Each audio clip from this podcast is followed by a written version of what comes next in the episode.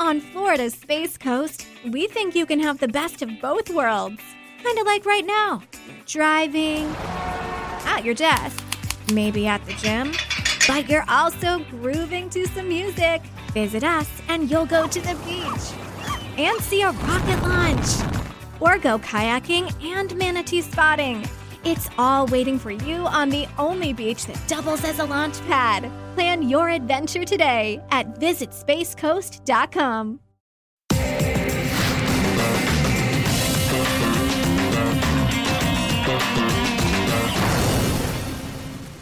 Hello, everyone, and welcome to Cricket Unfiltered, the News Corp cricket podcast. I'm your host, Andrew Menczel, aka Menners, and in this edition of the podcast, I'm going to be crossing to disparate parts of the globe to speak to some of News Corp's finest cricket journalists. To kick things off, I've got Pete Lalor from The Australian, who has unfortunately been tasked with following the Australian cricket team around, and then I'm going to bring it all home with Richard Earle from the Adelaide Advertiser. So on the line now from the UK is Pete Lalor. Peter, how are you surviving? Holding up pretty well, man.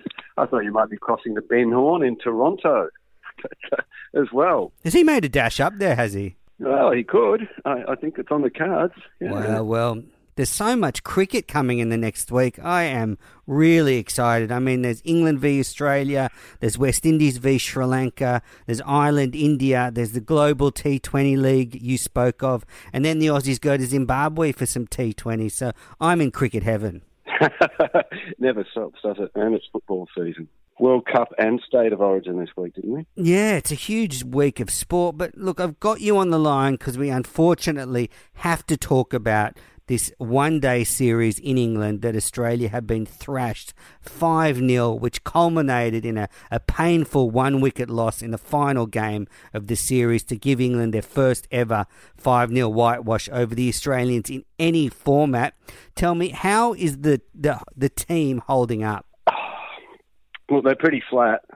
It's pretty dispiriting to lose 5 0, and. Uh and they should be flat too. I think quite a lot of them have failed to grasp the opportunity of a lifetime. I'm not saying that they won't get another one, but you know, and starting right at the top, you've got Tim Paine in there. He's an interim captain. He was there on a trial basis. He said he'd be pretty keen to captain the ODI side as well as the Test side, why wouldn't he? But Tim didn't didn't grasp the opportunity. I think he averaged seven, didn't he? I think he made 36 runs for the series. And when you make 36 runs as captain in five games and then um, then you uh, lose 5 0, I can't see Tim keeping that job. And I, I reckon, well, I know that they're considering, you know, what they're going to do next with the one day captaincy. And from there on down, I mean, AJ Tye had a pretty disappointing time. Very few of the batsmen did well, did they? So it was a, it was a grim series. What's been the mood like around Justin Langer taking over the side? Because, you know, we've had Tim Paine at the press conferences after the games, although he's, you know, been disappointed. He's been pretty clear that the Aussies have a plan, they're, they're unified, and, you know, they're working towards the World Cup despite, you know, getting smashed. Is that how it feels when you're up close that they have a plan? Oh, look, I, they have a plan, but are they capable of following it through? And they weren't is a clear answer to that, isn't it?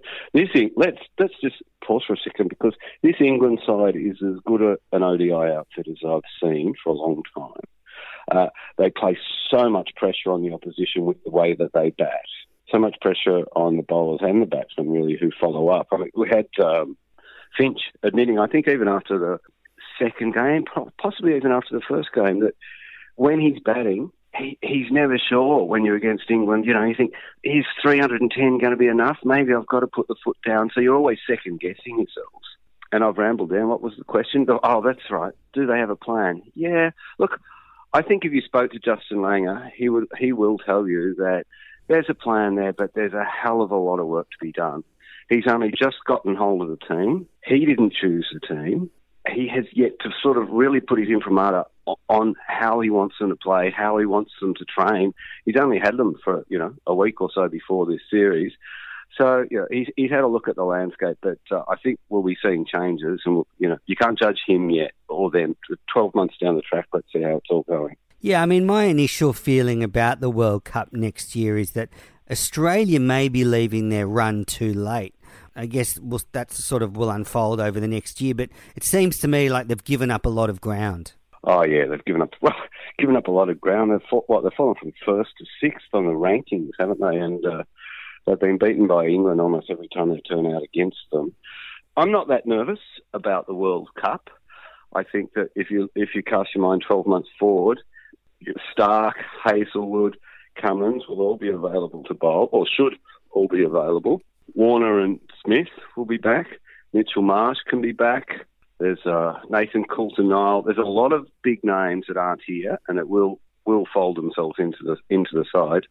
And Finchie noticed yes, noted yesterday that uh, it's England who are going to be under pressure in this World Cup because he says there's nothing harder than winning a World Cup at home, and it's going to be really hard when you've never won a World Cup. Oh yeah, I mean I'm not giving England a shot at the title. I, no way they can win it. As good as they are. you reckon not, be Indi- oh, you're backing India, mate? Yeah, I think the I think the pitches are going to be turn a bit. They're going to have that sort of ICC feel about them, which will bring in the subcontinental nations, and then it's a bit of a mm. lottery. So, with the, the state of the Australian team, I was sort of thinking that, you know, this is the perfect time for someone like Justin Langer to take over because he's got a bit of Bob Simpson about him. Like, I think he's really going to work this team, and, and is he working them? Oh, God, yeah. God, yeah. Uh, one one report that uh, I had a coffee with Langer yesterday, and he said he's got a, an absolute focus on getting their fitness right. He said that when he's had blokes in the WA team go and join the Australia camp and then come back for WA over the past few years, they've uh, they said, you know, it, it's not as hard training with Australia as it is with WA. So JL's a real fitness focus, long sessions, lots of meetings. Interesting to know, you know, blokes like Nathan Lyon and that running back from training after long sessions just to impress the coach. So, yeah, he's got a bit of the Bobby hard work ethic about him. Uh, that that's that's a definite change, I think, from Darren. Not that Darren let Darren Lehmann let them be lazy on any chance, but they just they'll be a hell of a lot fitter. Yeah, perfect time for a sort of hard taskmaster to, to whip this team into shape. And I think that that kind of training can be bonding for a team. You know, when you put through your paces and really push yourself, it can bring a group together. Yeah, that's a good point. Yeah, and I, and I think Lang is very big on all these sporting philosophies and team, you know, team and being united and all that stuff. So he'll bond them for sure. And what I also like about him is he, he, he's leaning on his old mates, and his old mates that are the best in the business, aren't they? Perhaps you know the most successful Australian side for many decades. So you know he, he's had punter around them. He's a Ricky Ponting as an assistant coach. Ricky Ponting lifts every training session he ever visits. I, I noted one thing when Ricky Ponting quit the Australian team energy levels at training dropped noticeably because punter is just ball crazy and so competitive. So having him run's been really good, and you can see that the blokes really, really look up to him. And he, he's absolute detail man. Nothing, nothing sort of escapes his glare at training. He's over, you know, your wrists are in the wrong position when you're playing that shot. Your foot's here, maybe it should be there. Talking to the bowlers, he's inspirational, I reckon. So he'll be good to have around the group. And also add Adam Gilchrist uh, mentoring a little bit too, which I think is fantastic for this uh, young team.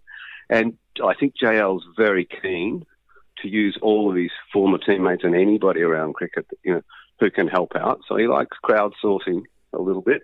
That's good to hear. It sounds like uh, there's the right people with this young side.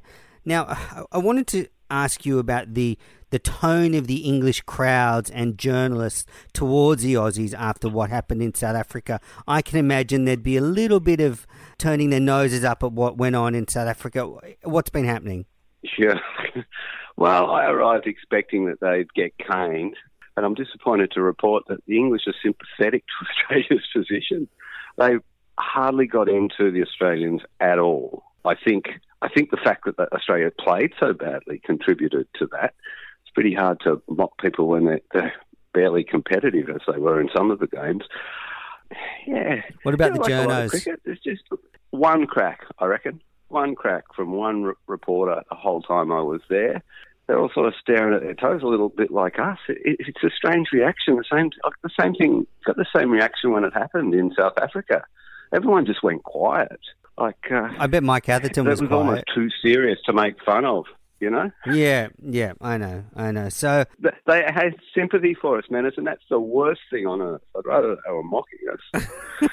so from one terrible day to another, you were there for the 481 day at Trent Bridge. It was quite ironic. Just a couple of days before I asked Josh Hazlewood whether a team would give up 500, and then I thought it would be Australia. What was it like to witness that sort of carnage? I mean, 481 in 50 overs must have been something.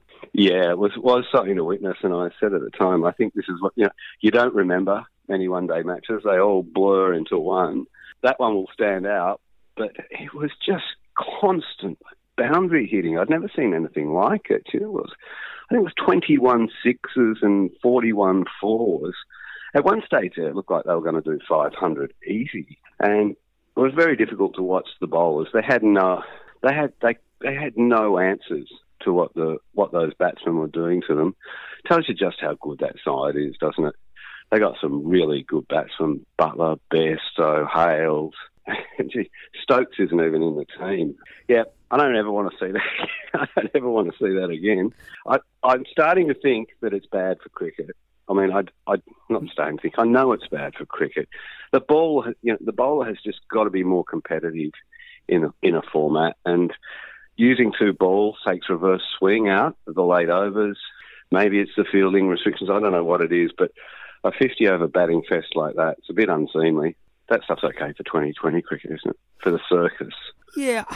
They've, they've tweaked the rules a little bit since the last World Cup and allowed, I think, one more fielder outside the ring. But I think it was what Sachin Tendulkar that tweeted recently that he once they changed from one ball to two balls, it it did it changed the dynamic between bat and ball and you know took out that reverse swing. But I guess he, the the problem was that that old ball used to get hard to see as, a, as in the crowd and on TV. Yeah, yeah, and and the old ball did. Yeah, using one ball, I think contributed to those flabby middle overs, didn't it? Where the ball's soft and hard to get away. So I'm not sure what the answer is, but uh, it's a, an unedifying spectacle. Maybe I wouldn't have said that if it was Australians scoring 481 minutes. I don't know. I don't know. But look, your point's well taken because although it's Test cricket, I'm watching the, the day and night test from the West Indies, and that's a, a game where ball's dominating, but it's so exciting. So, you know, you want to see the ball in the contest. And when you saw Billy Stanlake steaming in, knocking over the Poms in that last game, I mean, that's thrilling stuff. So you got to get a bit of both in a game. Yeah, yeah, well said. And, and one of the other few one-day games that I remember was that, that match between Australia and New Zealand in the World Cup. Was it in Auckland? I can't remember. I was there. But uh, where the ball dominated and Mitchell Starc had it hooping round corners and uh, stumps were flying. Yeah, I I prefer bowling porn to batting porn, but each to their own, mate. Yeah, whatever you fancy. Now, I've done my the Menners analysis of the series, so I'm going to fire a few points at you. Australia lost Okay. 24 wickets to Moeen Ali and Adil Rashid. I- I just think that's a huge danger, danger signs for the Australians that we're still losing wickets to spin. And as I said, with the World Cup next year probably going to have favouring turn, I think that's something we really need to somehow work at. Yeah, yeah, that's something they're very conscious of too. I mean, in the fourth game, they let Joe Root bowl out 10 overs very early in the game and tie them down. So they have to work on that. They have to work on scoring sort of a 360 degree arc, particularly against the slow bowlers. But at least they know what they've got to do. Yep, I agree. Now they have to find a spot for Marcus Stoinis. He averaged 15 with the bat in this series. I'm not sure he should be at number three or four. I think he's a lower order player. Um, how do you see his future in the side? Yeah, he didn't have a great series, did he? Um, I tend to just agree with you. He- he- He's a good player. They they do need to bat him lower, but you know they clearly had issues with the batting order. They were shuffling things around, trying things, and none of them really worked, did they? So he, he'll he'll go back down lower when when some batsmen return to the side next year. I think. Now, I think Australia should start to re-look at a few leg spinners for the World Cup next year. I know with interest Swepson has come over for the T20s, but Ashton Agar just, just not taking wickets in the middle overs. And if you want to score the run, if you want to restrict the scoring, taking wickets through the middle is one way to do it. So um, Lyon might come into that role, but a leg spinner has been normally so effective in this form. Zampa did well a couple of years ago, so I think you know looking at a leg spinning option for the World Cup is important. Mm, do you think Swepson's the guy? I'm not sure if he's the guy for in in the 50 over game. He's pretty good in the Big Bash. I didn't mind Zampa, and I know he had a few little issues towards the end there with his tenure in the Australian side, but I think someone like Zampa or Swepson really needs to be given a chance in the team. Yeah, yeah. Well, look, you're right. You need, you do need a wrist spinner, but you can't play a wrist spinner because you've got to have one. You've got to play a wrist spinner who's up to the task, don't you? Mm. And that seems to be the issue at the moment with casting about. Don't give up on Ashton Agar. I mean, this is a brutal England attack, full of confidence at home. So let's see how he goes in the next series He's handy with a bat. Yeah, no, I like Agar. I just think we need other options. He's he's more your sort of all rounder. We need a wicket taker, someone who's going to get wickets in those middle overs. Who's who's that kid in South Australia, young Pope? What about him? Can we can we fast track him? Well, especially for against the Poms, he took eight for in the yeah. the under nineteen. Now, I don't think D'Arcy Short is ready for international cricket yet. I think he's been found out at the top level. And I question this selection because you look at players like Usman Khawaja and Cam White who've missed out. Uh, you know, they've done so well at domestic level, yet they're, they're sitting on the sidelines. Uh, it's, a, it's a baffling selection. I, am happy for it to have a look, that they've had a look at all these people in this series. I mean, Short averaged 41, so you know he, he was there and about the top of the innings, but he never actually got a 50. I, I don't understand why Usman Khawaja is not in the side. Uh, I've tried my best to find out from the selectors, and uh, they're not they're not very forthcoming on it. But uh, they apparently Usman knows what he's got to do. Usman says he doesn't, but uh, Usman deserves a place in this side. Um, he should have been here. Yeah, we needed his class, and if anything, Langer could have got him a bit fitter, so that would have been good. The the next the next point is um, an interesting one. So Shaun Marsh and Travis Head both did really well this series. Two centuries for Marsh, three fifties for Head. But I feel with both of them, they're the positions that are keeping the spots warm for Smith and Warner or Warner and Smith. Warner and Finch will open up and Head will get turfed out. And Shaun Marsh will probably get replaced by Smith at the top of the order. So the two bright sparks might not be there next year. Yeah, well, that's a luxury, though, isn't it? Talking about trying to squeeze in your better players. So I'm not too concerned about that. Uh, it's interesting that Marsh is the best performed, isn't it? 35 years old and uh, sort of a bit of a pick out of the blue. But he had a great series. I thought he was. He's a very impressive batsman when he's going. Well, I just know that when Justin Langer took over Western Australia, Shaun Marsh had just been suspended for a a T20 game when the Scorchers were on tour. He'd been partying a bit hard with Mitch Marsh and was suspended for a game for for doing something, probably staying out too late. And then Marsh uh, Langer came in and really told Shaun Marsh he needed to, to do this and this if he wanted to keep playing. So if anyone can get the best out of Shaun Marsh, it would be Langer. Oh yeah, definitely. In fact when uh, Lang arrived back in WA to take that job, the first thing he did was drive to Shaun Marsh's house and tell him that he had to lift or he wouldn't be playing for WA. He said, I'll still love you. I've known you since you were a boy and I love you, but I'm not going to pick you. You've got to pull your finger out. And he, he's had a very good effect on Shaun and on Mitchell Marsh as well, who he's made captain of the state. Yeah, no, agree. So now the attention turns from the 50 over game to the 20 over game. They play in Birmingham this week and then they head to Zimbabwe for four games over there. Are you heading to Zimbabwe, Peter? um, I'd love to go to Zimbabwe, but I'm not going to go to anywhere for a T20 series. No. Excellent. You watch T20 on the couch, mate. You know what I am doing? What? I'm going to New York to have a beer by myself. oh dear! Dead serious. In two days, I'm going to New York. Really? So, oh, um, excellent. I might look. Yes, I might look up that Manhattan bar where Smithy was having a drink. But I'll tell you one thing, also, I won't be drinking Coors Light. God. I don't think it'll also make News Corp papers. This one, this you drinking in a bar. yeah. No, no. Sad journo drinks alone's barely news, is it? No, no, and, and it's all too common. That's the thing. So, uh, moving on from the, the cricket in England, uh, I wanted to ask you about the interview I did with Josh Hazlewood for the show last week. I thought it. Oh, good interview, man. It's good interview. Thank you. Well done. I thought he came across as a really refreshing, insightful, intelligent young man that, that really is ready to assume a leadership role within the Australian side, whether it's, you know, just in the dressing room. Yeah, he did, didn't he? Well, he, he is, to note, um, he is in the leadership group. But you're right. He's, um, you know that, he's a country lad. He doesn't say much, but he observes. He hides his light under a bushel. I, I was listening to your interview with him. He really is a smart kid, Josh Hazlewood. You know, well, he's not a kid anymore, is he? But uh, thoughtful, and and you know, I think he he's given a lot of thought to what happened in South Africa, and I like his conclusions. What was it he said again? That uh, focus on winning at all costs. Yeah, there was a- contributed to what happened to them. Exactly. There That was, was a good. And also, he talked about that it's it's one thing to sort of say and and write down your expectations, but you've actually got to live them every day.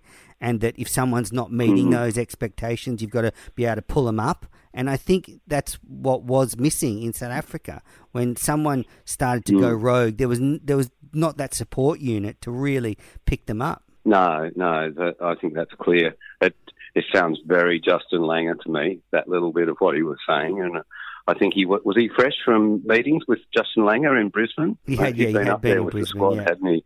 Yeah, so he, he's right about that. And, and it's good to see somebody reflecting on those things. Probably get thrown out of the fast bowling club for being intelligent and thoughtful. You'll be thrown But, out of um, the dressing room with those comments by the fast bowlers if they keep coming. Um, but yeah, I do want to thank Josh for opening up. And it, it's always, you never know what you're going to get when you go into a room with a cricketer and you, how giving they're going to be and how many barriers they put up. But he, he was willing to talk. And I was just relieved the whole time I didn't have to face him bowling. So I was having a great time um, because he's a big unit.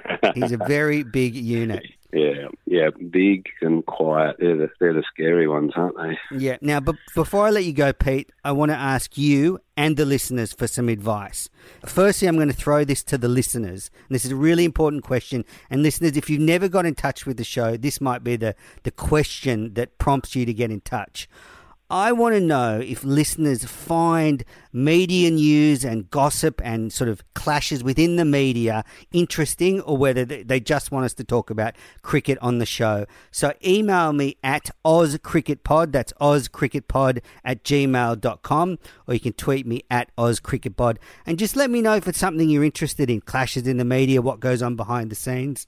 So that's to the listeners. Now, my second question is to you, Peter, as being experienced. Where's this going? What's happened behind the scenes that I don't know about? Nothing really, but I've been Yeah. doing the News Corp podcast for a while, and I've, I've stepped on a few toes, and I've ruffled a few fe- feathers. A few people won't take my calls anymore, and I just want to ask you, Pete, when you should I be more careful? I mean, you were there when I um, brought up what Simon Mann said to you on the BBC. Should I just be nice to the media and let let it go, or or should should I keep going, keep having a crack when I want to? Oh, mate, I'm never going to tell anyone. I'm never going to tell anyone to tread carefully. Create create a noise. Poke your stick at things. It's good. It's entertaining, and it needs to be done. Mate, we can't all be polite. Sometimes we've got to ask that woman to leave the cheese platter and get out of our restaurant. Excellent. Well, you've answered my question. Thank you very much. Now we'll see what the listeners have to say.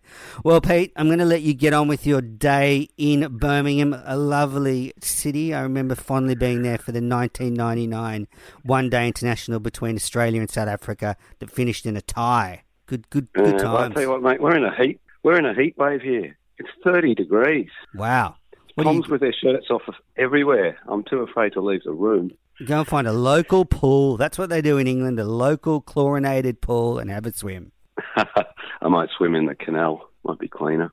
All right. Well, enjoy the rest of your time over there, Pete, and we'll hopefully catch up when you get back. Great chatting, Menners. See ya. That was Peter Lalor from the Australian newspaper. And remember, you can keep up with all the cricket action at theaustralian.com.au forward slash cricket or thedailytelegraph.com.au slash cricket. All right, a couple of bits of news. Um, great news for Android listeners that Google have launched their own podcast app. So if you've got an Android phone, try it out. On whatever app you listen to the show on, please rate and review the podcast. I will be reading all the new reviews out in the coming weeks. Please email the show at ozcricketpod at gmail.com and get back to me whether you want to hear more about media beefs and, and I'll answer any of your questions. All right, we're going to take a quick break. Then I'll be back in a moment with Richard Earle from the Adelaide Advertiser to talk about the week in cricket headlines. And uh, just before we come back, there's going to be um, some words from the new New South Wales captain, former Australian wicketkeeper Peter Nevill. All right, we'll be back in a moment with Richard Earle.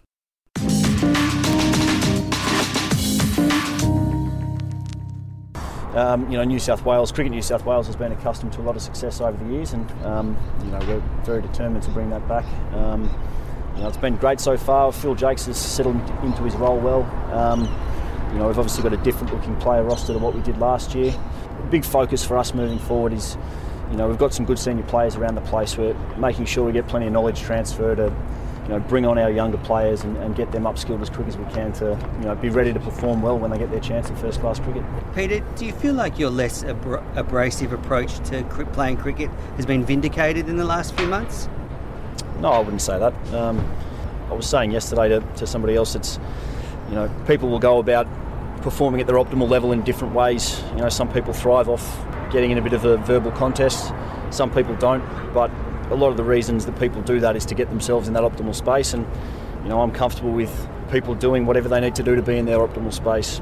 We want to be winning games of cricket. That's the focus for me, and whichever way you go about doing that personally, I think it's a good way to go about doing it. Hello, everyone, and welcome back to Cricket Unfiltered, the News Corp cricket podcast. Menners here, and I have on the line now the cricket writer from the Adelaide Advertiser making his debut on the podcast. Welcome to the show, Richard Earle. Hi, Richard, how are you? Thanks for having me, man. It's great. Great to be here. Now, that was Peter Nevill just speaking after his appointment to being made New South Wales captain. It was interesting. Yeah. He played a very straight bat to the question I asked him about vindication for his way of playing cricket. But I think it's clear now that he comes out of all this cultural review looking very good. Yeah, he, does, man. It's part of me wanted to see him show a bit of that mongrel they wanted to see from on, on the field in the first place, which is why he got dropped uh, after that South African mishap. And um, in Hobart 2016. But uh, look, he, he did he did play a, a, bit of a straight bat. I guess if anyone uh, exemplifies the kind of attitude and just uh, just stick to your game and uh, not worry about external things and um, and infighting and fighting. Well, he, he represents that. Look, he's a bloke that can definitely uh, feel he was a bit hard done by. I guess his only his only issue was his he I guess he would averaged 22 over 17 over 17 tests and he'd probably like to improve that. But I guess he he, he he gets that chance. He can get some nice um, figures to back up a, another um, another spot on that next Ashes tour. Yeah, I, I, was going to press him a bit more in his answer, but I, I, just thought I'd leave it. It wasn't the right forum. I'm hoping to get him on the podcast in the future and we can talk about his approach to cricket in a little bit more depth. All right, now, yep. Richard, I've got you on the phone to go through the week in cricket headlines. It's always brought to you by the Daily Telegraph, but because you're here, the headlines this week are brought to you by the Adelaide Advertiser, News Corp's masthead in Adelaide. And the first headline is that one of our intrepid reporters, Ben Horn, is in Canada to follow Smith and Warner's return to cricket. What are you expecting when we see them back out playing? Uh, I expect more of the same. These are two blokes at Test cricket who scored 40% of our of our runs over the last four months. Class doesn't leave you. Yeah, my, my only my only minor concern is what kind of uh, preparation they do have, and obviously Benny will be coming over there in, in Canada, and hopefully they get to maybe playing a Shield final. Hopefully, they get to play some sort of meaningful cricket in between. But I still think the absolute class of these two guys. I mean, these two guys will retire as, as, as legends of the game. So I think they'll come back and, and, and produce um, like they always have, but hopefully we can arrange some, some decent cricket in between. I think it's going to be a big step down in professionalism for these guys. You know, used to being sort of uh, chaperoned around within the Australian Yeah. cricket team, given royal treatment the whole time. Now they'll be in this sort of fledgling competition. I can imagine it's you know still being established, you know, small grounds. It's going to be just a big change for those two. Look, I, I actually think that's a great thing, man. Is I, I, I love the fact that they're getting outside of the cricket bubble. I love the fact that they'll be, you know, rocking up the grounds, carrying their own kits, and having organised their own, uh, you know, accommodation. I've already heard great reports up from some of the work they've been doing up at the uh, National Cricket Academy with the National Performance Squad. Jake Weatherald, Weatherald um, South Australian batsman, has been raving about the the, uh, the contribution of both Warner and Smith uh, just recently up there. So they're, they're actually putting back into the game at, at the moment, and I, I see going to some of these kind of things as a as a real circuit breaker for them. There was probably nothing sad of seeing those images of, of Smith, um, Steve Smith having a, a beer by himself in that in that pub uh, recently. But I just think this, is- this is a part of a way of a yeah, it's, it's a cathartic thing. You're working your way back uh, to a place where you want to be, and I, don't necessarily- necessarily think it's a bad thing going through what they're going through now to to get to where they, where they want to be. Absolutely agree with you, Richard. All right, the second headline is that East Australia are still heading to Zimbabwe for the upcoming T20 tournament with Pakistan and Zimbabwe, despite some growing tensions in the country leading up to a July 30th election in Zimbabwe. The two are still going ahead. And look, three interesting players that come into this T20 side leg spinner Mitchell Swepson and Nick Maddinson, batsman who was from New South Wales but can't get a state contract, is it still considered to be one of our best T20 players. And Jake Wildermuth, who did so well for the Strikers last summer in the Big hmm. Bash. Three exciting players coming in there. Yeah, I mean, I think the well, from my experience, the, most, the biggest problem in Zimbabwe is just keeping the power on in, in some hotels and at the ground. Um, it sort of runs on and off. I remember Jason Gillespie from when he was coaching over there, he had to make sure he'd communicate with his players on and off because you never know when the, the phones or the fridge or the uh, or, or everything was going to uh, turn off. But yeah, Could it be a challenge for the boys playing in the dark. Yeah, I think that's their biggest challenge: getting some proper sleep and knowing what's going on. Look, oh, look, look. I, I heard it was a bit of a bomb blast over there. Hopefully everything's okay. Um, obviously, with the whole been um, quite un, unstable over there, but you'd like to think they do get some decent cricket. Um, up the whole, you know, I think they're for about three or four weeks. But it's a decent series, so you'd like to, to think that cricket in that part of the world really gets a bit of injection of life it needs. And and, and as you said, there's some some really um, exciting young players. Um, Maddinson, Maddinson's an extraordinary one for me. He can't get a, a state deal, but he's over there with the with the national team. I'm, I'm not quite sure what's going on there. Alex Don't you want him in Adelaide? uh, no, no, there, there was. I, um, excuse me. I actually um, yeah, inquired about that, but no, there was no approaches made from. I actually thought it was going to Victoria. There was, but there was no appro- approaches made from Stackers. Tasmania is looking pretty good then for Nick. Yeah, I think I think that could be the maybe one of the destinations for him. Um, but the, at the last start, there was no no biting from Stacker unless something's changed um, recently. But yeah, I wouldn't be surprised to see him down at um, Tasmania. But yeah, so there's lots of lots of guys. Um, Alex Carey on his first first full tour there would like to make a, a bit of an impact, I think, as, as the vice captain. So it's given me, a, you know, a few a few guys with a few points to prove after what's happened in the um, ODIs. Yeah, and look, it's a good time for Australian viewers. It sort of starts uh, early evening, these games Yeah. in Australia, so you'll be able to watch them live, which will be good. All right, the next headline, and this is a big one. Since the last podcast, my Future Tours program has been locked down, as has Australia's international program. So I know what I'm doing for the next five years and what cricket I'm watching, and Australia knows who they're playing. The new program is centered around the new Test Championship and a 13 team one day international league that will act as qualification for the 2023 World Cup. The Test Championship will see the, see the top nine teams in the world each play six series over a two year cycle, with the top two teams to then play a final in England on in June 2021. Now, here's where it gets interesting for Australia. Our three home opponents are New Zealand, Pakistan, and India. So, we've got series against New Zealand and Pakistan next summer, and then India the summer after. I think they're pretty good home fixtures. Interesting, India are coming out basically twice in three years. Yeah, I, yeah, I didn't. Uh, I, I can't explain why that would have to tour so regularly, uh, you know, twice in three summers. But again, they're, always crowd pullers. They bring in the cash. Something's always happening when when Indy's here. So uh, I, I guess better that than a, you know maybe a series with a you know you're trying to get a West Indies through a through a summer in Australia. So uh, no, that'd be really really exciting. Uh, Menners having that first up. Uh, and obviously, you got uh, obviously New, New Zealand coming there for, for for a Boxing Day test as well. So we'll see what kind of uh, crowds they can draw. draw. Yeah, I'm not sure if they're big enough draw cards for Boxing Day.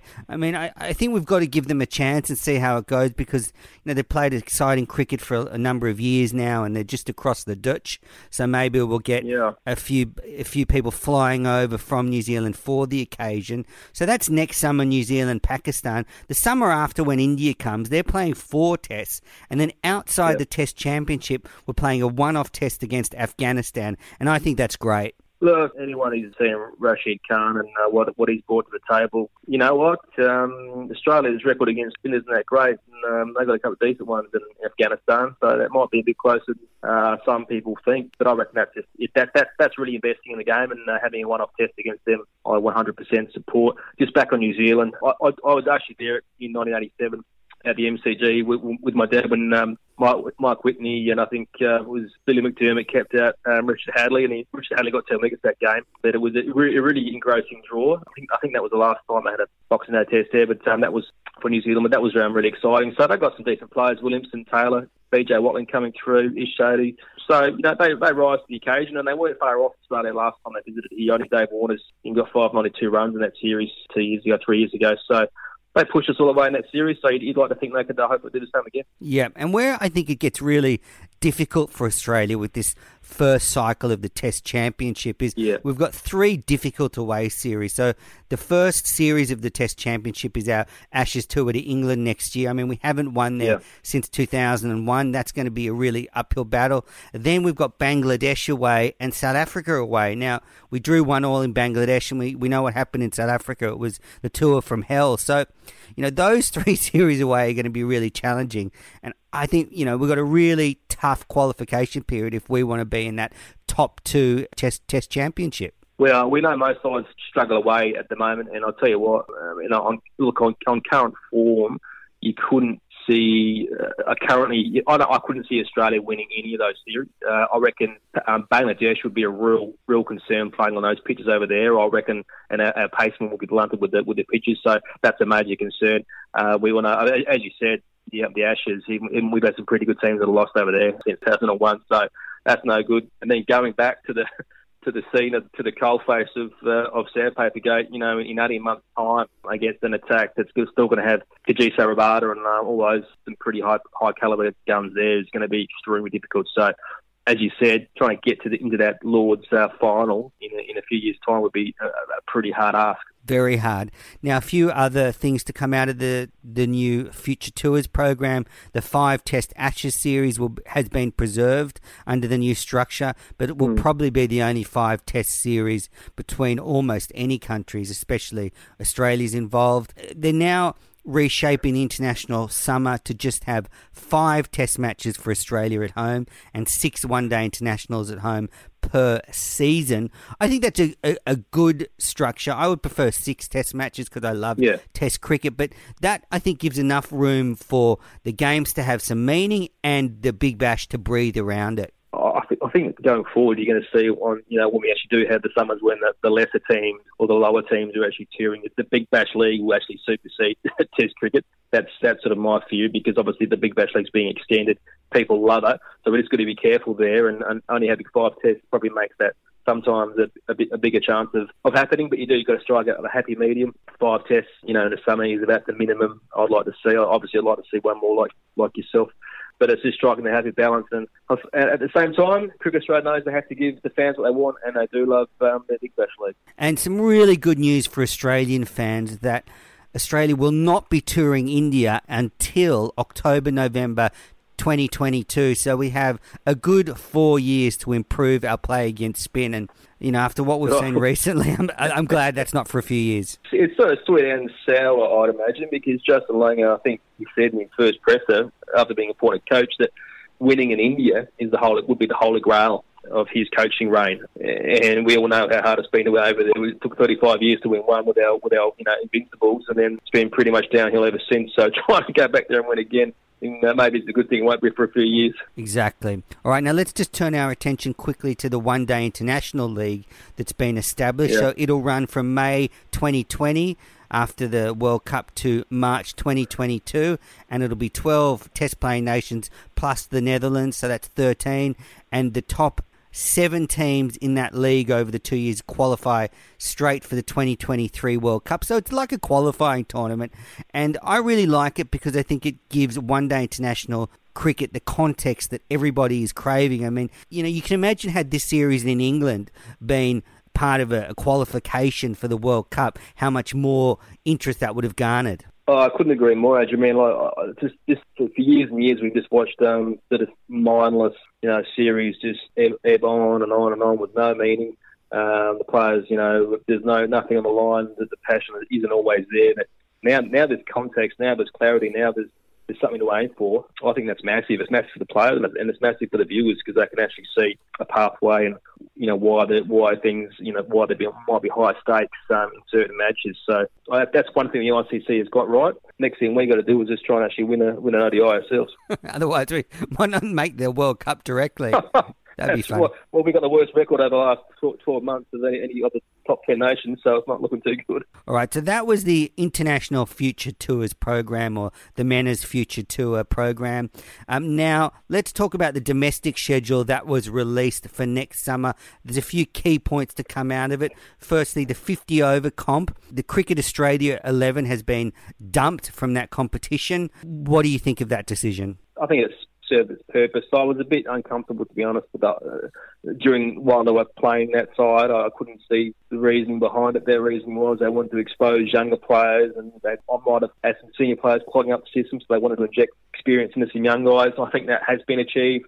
As they've noted um, over the past few years, some of the guys have graduated out of that CAX1 side and um, gone on to bigger and better things. But now it's about, about the right time. I think we can just go back to our state systems. And, and I think I, I, I, I was a bit concerned about spreading the talent a bit too thin um, with that many sides. So I think I got got about the right the right mix back again now. Yeah, and I think it was just took away from the comp. There was some easy runs there for some of the more experienced Correct. players when they came up against the the CA11. The final of the JLT Cup will be at the new Junction Oval in Victoria. They they have a system now where the six teams play basically a qualification and then they all go into the finals. So you're going to have the, the top two getting straight through to hosting basically a semi final and then three through six place in a, a ladder fighting out to go in the semi final. So everybody plays in the finals, which has kind of been criticised because I don't know where's the cutthroat nature in the comp. But I don't know. The, the devil's advocate in me says at least it gives more 50 over cricket to domestic players. And I think it's it's not a bad thing, but I can see why it's been criticised. I know everyone's a winner, eh? And uh, in, under this one, you, still get a chance no matter what you do in that in that regular season round. I actually 100% agree. Uh, I think that anything that gives you know younger players and, and domestic players a chance to play more one one day cricket is absolutely crucial. And if this is this is if this delivers this, well, uh, I'm, I'm all for it.